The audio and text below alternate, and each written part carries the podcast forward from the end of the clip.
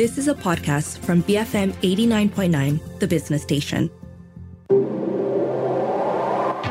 The Property Show on BFM 89.9, the business station.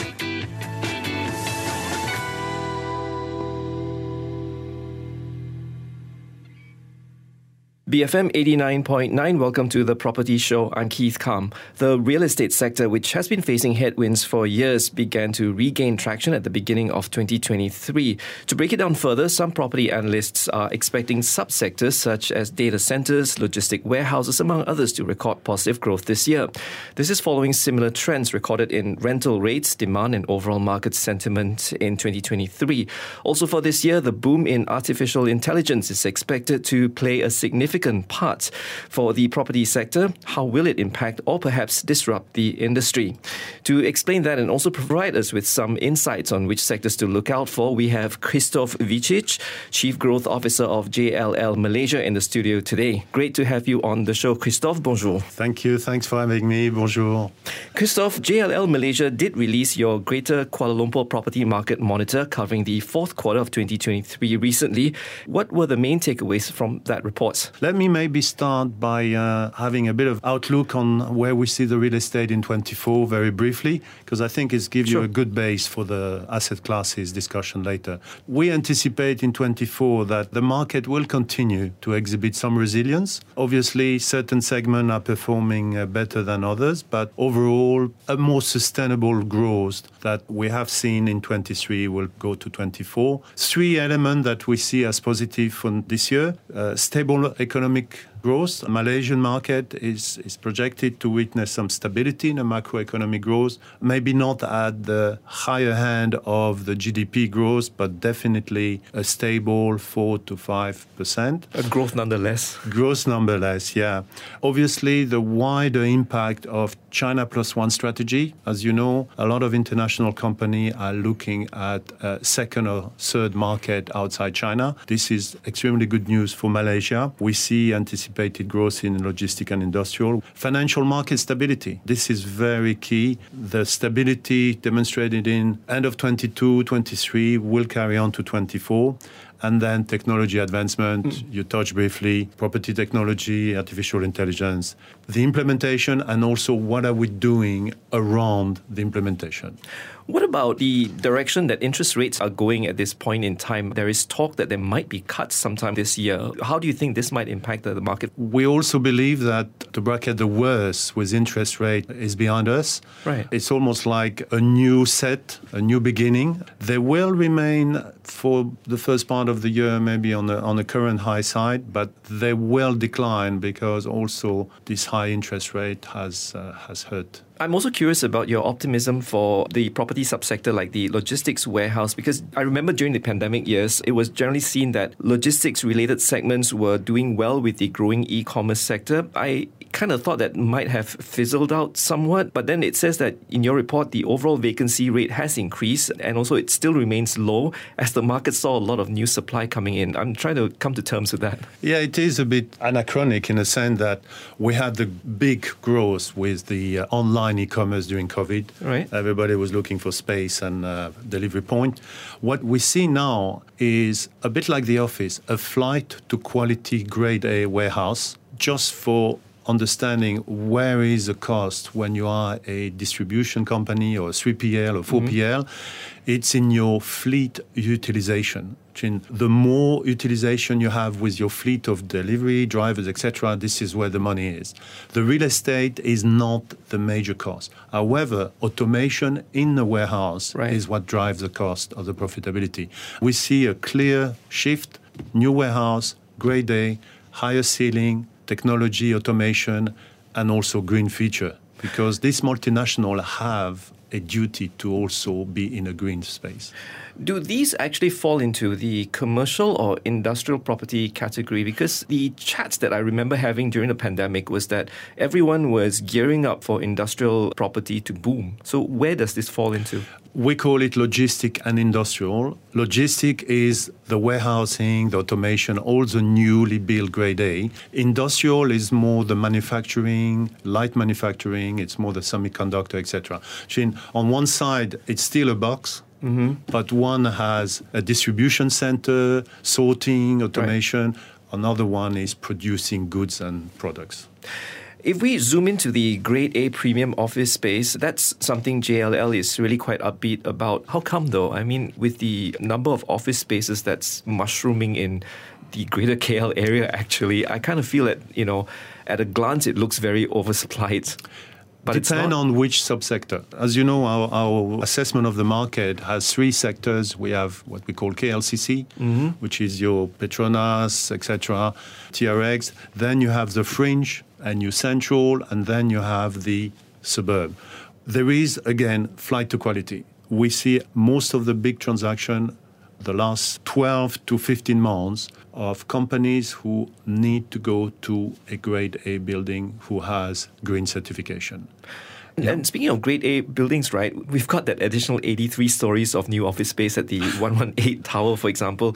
Would this meet demand or would this just well, first know, of all, a lot of space? No, it will increase the vacancy rate. And yeah. also you have TRX, who is now fully on. You have Merdeka, you have a few other smaller towers. About Merdeka, 70% is already leased because of the internal yes. use of the group, owner, which yeah. you only have 30% left. Merdeka is one. TRX has some capacity left. Damansara Height, Pavilion Damansara Height has some capacity left. But we've seen consolidation we think company moving from different site into one location. And this has created the growth in the office sector last year, continuing this year. There will be a deficit in grade A building green in the coming year or two. We have already anticipated that this year there will be 50% of vacancy in non-green building within the next two to three years, we anticipated 25% of the potential demand for office space will not find a space in a grade A building. Would that mean then there would be new efforts to upgrade existing buildings to become grade A buildings? Absolutely. The what we call asset enhancement mm-hmm. or retrofitting will become the key discussion. We already seen developers, investors asking questions: What's happened to this building, which mm. have been vacated because the tenant occupier has moved to a grade A? We will need to have a discussion and Again, JLL think that this is not a private sector discussion. It should be private sector, semi-governmental, and governmental, because the cost of retrofitting all the building is quite substantial.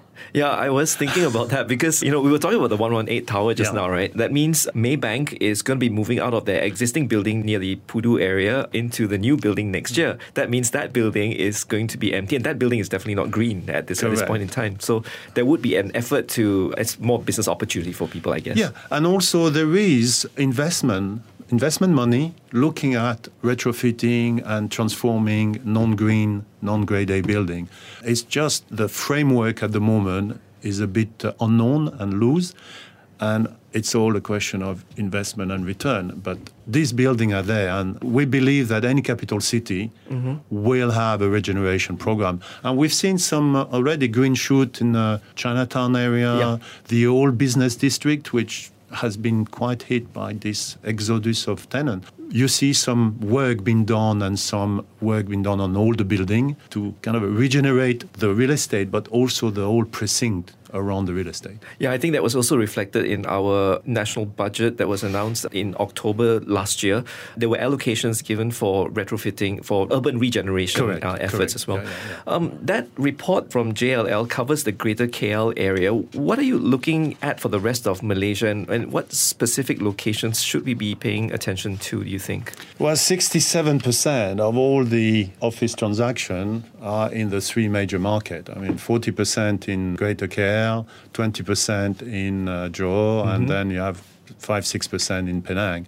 They are the usual suspect, mm-hmm. uh, the three big uh, commercial center. We've seen some interest in project in logistic and industrial and data center in Kedah Sabah, Sarawak. It's still not yet at the level of the three other major market, and we have to think ecosystem. Right. When we say logistic and industrial, it's great, cheap land, potential investment lower than any other three market.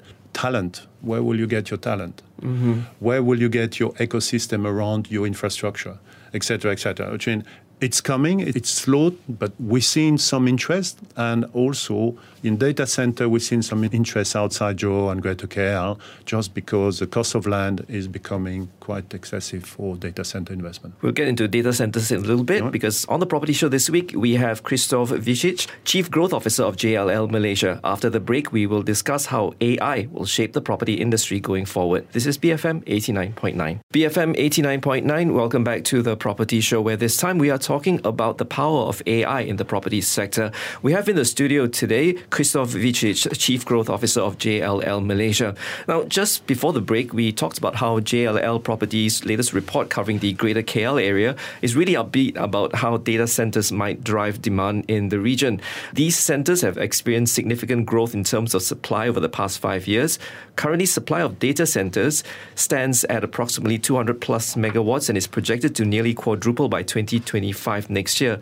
275%. That's a big jump. Is it really because of AI only, or other factors would affect it? AI is driving the data center. AI is driving the data mm-hmm. requirement. And also, we have benefited from the moratorium that was imposed in Singapore the last few years, where Johor became the subsector for data center for the big Singaporean companies.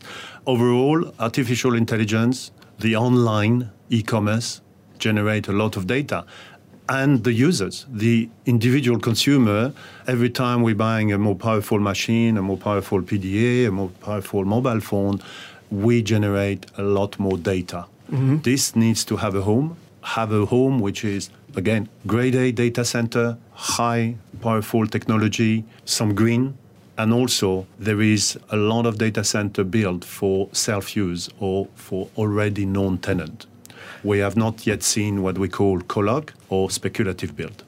I'm curious also, you mentioned about the relationship between Singapore and Johor, and we are seeing a special economic zone being developed between these two regions.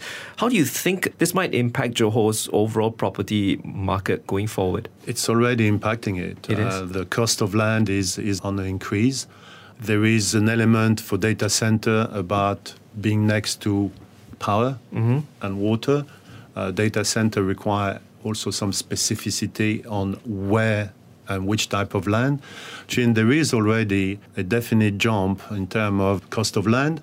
Still, some potential to grow. I mean, if you are a landowner, and also because of the need, not compressible. I mean, you really need to build this data center. You mentioned four times the size of the industry. This is driven by an already known need. It's not speculative. They have the tenant or they have already clients who will be using these data centers. But that 275% jump, it kind of does make me nervous a little bit. I just wondering how sustainable it is. And do you reckon maybe at some point the government needs to step in to cool down the market a little bit? Government intervention will be needed at some stage yeah. because there is a social impact of this data center. I mean, consumption of electricity, of power, usage of water. But on the other side, you have the investment, which is much, much higher than a warehouse or a logistic. And also having a data center most of the operator will build an ecosystem around, which means in terms of technology advancement, technology development, training future talent. Malaysian people who will work in this data center, most likely maybe train abroad or locally, will want to work because these data centers are of the same level mm. of expertise quality that anywhere else in the world. And hopefully after this, we might actually see an increase in wages for Malaysians working here, right? as, usual, as usual, yeah. this is a key point. Yeah. And it's all about the talent ability to elevate the know-how and the expertise. JLL has also done quite extensive reports on AI and how it can serve the property sector. From what I read from the 2023 Global Real Estate Technology Survey, you guys say that AI and generative AI were ranked among the top three technologies to have the greatest impact on real estate over the next three years. What do you mean by this, and what are the other two that will be the great impact? Well, we survey around 1,000 uh, corporate real estate practitioners around the world. And the survey showed, first of all, which is a staggering amount, 80% of the respondents said they will substantially increase their technology budget right. for the next three years. However, the same respondent said we will increase technology because AI and generative AI will be core to our business. We don't know how to do it. And this is where a lot of question at the moment is how to harness this new technology within the current corporate environment. We're talking about real estate. This is where Yeah. we focus. And you're right. I mean, AI, generative AI, and then these are top two. The first one was all about the ESG implementation, Right. which is still one of the major topic for all real estate investor occupiers and practitioners. The AI, which may be good to do a little differentiation, AI is really the artificial intelligence which works on existing data, consolidate, regurgitate, mm. analyze, give you a trend, etc. The exciting piece is the generative AI, where this is a self learning application software. And this is where we see the biggest impact in the real estate industry, where it's not about reducing the number of employees in a property management or having information at hand, is predicting, for example, the need of a building during the life of this building. Where is the maintenance, preventive maintenance to be done? What type of failure incident will happen because we have extrapolated data mm. for future use. And I think this is where the excitement is for the real estate industry. It's we will be able to be much more future orientated than we are today, where it's more about historical trend and data. What are the current applications for AI that you have seen being adopted in Malaysia? You've been here for quite some time and you were in the Philippines before this as, Correct. as the country head, right? If you could just maybe compare where we are with the Philippines, for example, how ahead or behind are we? I think in terms of technology and AI, generative AI, I think Malaysia definitely ahead because you have a substantial semiconductor industry, which the Philippines mm-hmm. don't have as developed. Also, Malaysia has a critical difference with, I would say, some of the other country. It's a crossroad for investors, for telecommunication, for transport. You have the biggest, one of the top 10 port in Johor Right, yeah. in terms of traffic. So in all that is making Malaysia almost like a natural stop Mm-hmm. for investment, for telecom. Why data center are so popular in Malaysia? In addition to what we said, you have one of the best connectivity with all the submarine cable crossing and stopping in Malaysia. We think Malaysia has a lot to offer, and also you have a more spread, balanced type of industries. There's also the time factor because, I mean, everyone is so accelerated when it comes to the adoption of AI. How prepared are we? And, and by we, I mean property stakeholders in Malaysia, the government, developers, property buyers, investors, etc. How are we ready to face this? we're not ready. And also, AI has moved from academia, from the research Yes. laboratory, to what we today call the corporate world. This is more the business. Right. We haven't seen AI, generative AI, what we call individual, which is the next step, where everybody will be more or less a type of expert. Five, 10, 20, whatever years will take. One of the elements of the survey we conducted was understanding it and being trained on it, which is one of the concern of our respondent. Absolutely, you're right. It's it's still a bit up in the air. We know it's going to come. We know it will impact our life, our day-to-day life. How how fast? What do we need to do to adapt to this new technology? This is something that we need to work on. And because it's a new technology, a lot of people say it's a double edged sword, I guess. Uh, what cautionary advice do you have? Very, very interesting. And I think it's important to put a, a framework. We're going to need to be strategic and responsible. AI is still needed to be within a regulatory landscape. Mm-hmm. The pace of growth, the business impact, we all have to be vigilant. I mean, there's three areas that we see potential challenges. The market standard and protocol. I mean, there is a lot of question about data quality, IP right, privacy, data security, which I think it's a common problem at the moment. Regulation to mm-hmm. mitigate the social impact. We all talk about AI will eliminate some of the current clerical job. Most likely it's true. Right. But we also believe it's going to create a new set of jobs that don't exist yet. However, this transition phase from I have a job today, I'm not trained yet on AI, will I got a job tomorrow? This needs to be regulated because the social impact will be great. And environment, whatever touch technology does also produce carbon emission. Oh, true, yeah. And we need to be very clear how to reduce and still be within our net zero carbon strategy objective. Christophe, merci beaucoup de partager des pensées avec nous et une bonne journée. Merci de m'avoir invité. Bonne journée à toi aussi. On the property show today was Christophe Vicic, Chief Growth Officer of JLL Malaysia, talking about what are the growth sectors and how AI will impact the property industry. If you've missed any part of this conversation, download the podcast on the BFM app or from bfm.my. You can also get us on Spotify. I'm Keith Kam for BFM 89.9, the business station. You have been listening to a podcast from BFM 89.9, the business station. For more stories of the same kind, download the BFM app.